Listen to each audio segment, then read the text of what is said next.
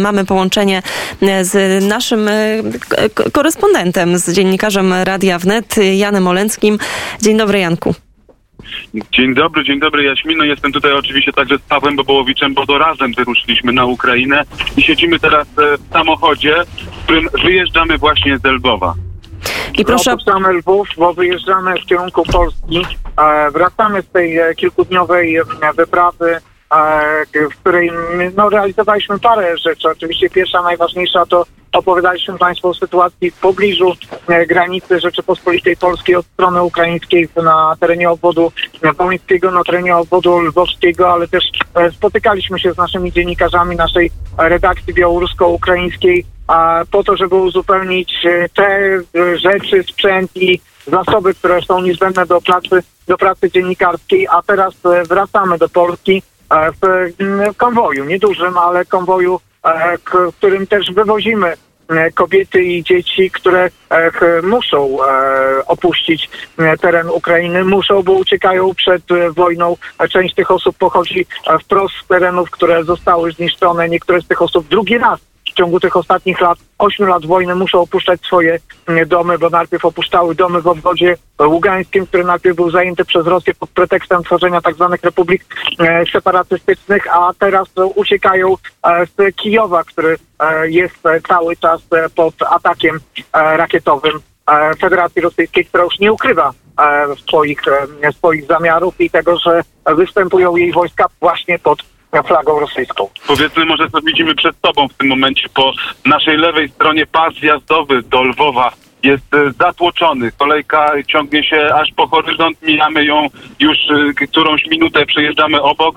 No e, na pewno, żeby dostać się do miasta trzeba spędzić w samochodzie prawdopodobnie godzinkę, może dwie, w oczekiwaniu, żeby przejść przez wszystkie możliwe kontrole i już w mieście się znaleźć. Natomiast na wyjeździe, teraz jak my jedziemy, no ten ruch nie jest, w sensie nie ma korku przemieszczamy się, choć powoli i spokojnie, żeby też e, nie, nie tutaj nie zwracać e, zbytniej uwagi. Jakieś gwałtowne ruchy mogą po prostu przykuć uwagę e, broniących miasta i wojska, policji. Tego byśmy nie chcieli, także w naszym konwoju poruszamy się bezpiecznie i zmierzamy w stronę granicy ukraińsko-polskiej.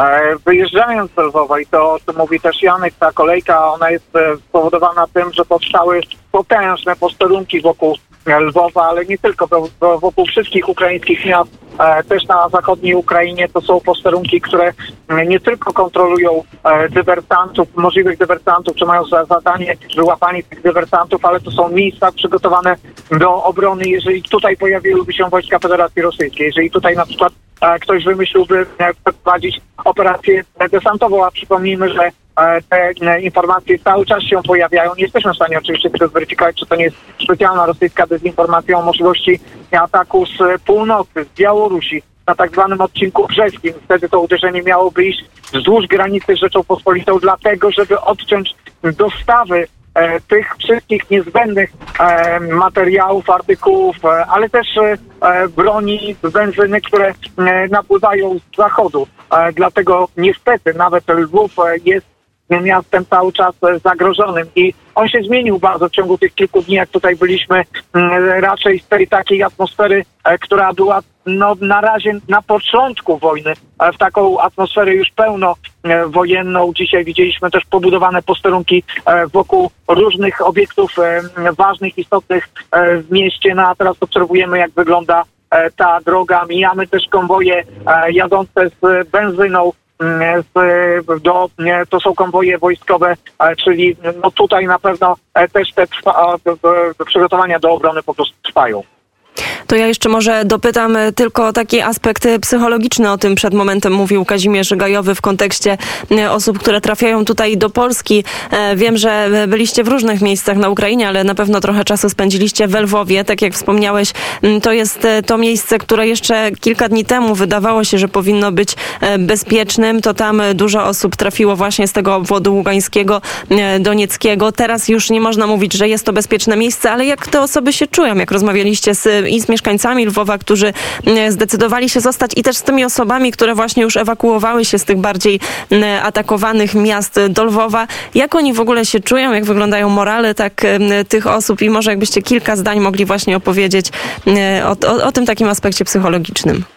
Jaśmino, to miejsce jest bezpieczne, chociaż jest zagrożone, ale powiedzmy sobie wprost, jeszcze jest bezpieczne, a może w ogóle jest bezpieczne, bo tutaj jednak trwają przygotowania do obrony. To, że my widzimy wojsko, to nie świadczy o tym, że wzrasta niebezpieczeństwo w mieście, wręcz przeciwnie. To świadczy o tym, że miasto po prostu e, ma być bezpieczne, bo ma być przygotowane przed rosyjską agresją. Jedyny element niebezpieczeństwa to nie są oczywiście e, ukraińscy żołnierze, tylko rosyjski E, agresor, ale masz rację, rozmawialiśmy z ludźmi, bo nie, nie tylko z obwodu ługańskiego, tutaj po prostu ciągną rzesze Ukraińców e, z całej Ukrainy, ale też z cały czas oszczeliwanego przecież Kijowa, ukraińskiej stolicy. E, dzisiaj okupant zniszczył drogę kolejową, która prowadzi na zachód i te pociągi do, do niedawna, do wczoraj, do nocy wyjeżdżały z Kijowa. Teraz na pewno już nie mogą wyjechać najprostszą drogą w kierunku E, zachodniej e, Ukrainy, a jeszcze do wczoraj nocy osoby z e, tamtąd, ale też między innymi z Wyżgorodu położonego na północ do Kijowa docierały mm, do, do Lwowa. Teraz ta droga na pewno będzie wydłużona. No cóż, musicie Państwo sobie wyobrazić, albo po prostu przypomnieć sobie sceny z filmów, bo to jest tak po prostu nieprawdopodobne tych filmów, które opowiadają o wojnie. To jest miasto teraz wypełnione tysiącami uchodźców, to są osoby, które przemieszczają się ze swoimi bagażami, to są osoby, które bardzo często są zdezorientowane, chociaż trzeba przyznać, że w Lwowie informacji na temat tego, co należy zrobić, jak należy się zachowywać, gdzie należy się udać jest dużo, ale żadne miasto na świecie nie jest przygotowany na to, żeby przez jego e, teren przewijały się po prostu tysiące e, uchodźców, które chcą się wydostać, którzy chcą e, dalej podróżować za granicę. Lwów to jest też węzeł kolejowy, stamtąd odchodzą pociągi ni w kierunku, w kierunku południowym, ni w kierunku zachodnim do Polski. Całą noc pociągi przyjeżdżały i od rana przyjeżdżały i wyjeżdżały, ale tych pociągów jest tak wiele, że dzisiaj na granicy z Polską no, utworzył się pewnego rodzaju zator, ponieważ e, polscy strażnicy graniczni nie nadążają za kontrolą, która w tym momencie i tak jest taką kontrolą podstawową, a, nie kontrolą pełną. No przypomnę, że e, nie ma też potrzeby prowadzenia takiej może pełnej kontroli, dlatego że e, zdecydowaną większość tych, którzy opuszczają e, terenu Ukrainy, to są osoby, to stanowią osoby kobiety i dzieci, albo mężczyźni powyżej 60, 60 roku życia, ci, którzy nie podlegają powszechnej mobilizacji, obowiązkowej powszechnej mobilizacji. No i niewielka liczba tych osób, które mają inną narodowość, znalazły się w tym momencie na Ukrainie i chcą e, z niej wyjechać. E, to nie są radosne oblicza, jak łatwo sobie wyobrazić. Dzisiaj e, przechodziliśmy przez rynek lwowski, który tak przecież przez nas uwielbiony, tak piękny,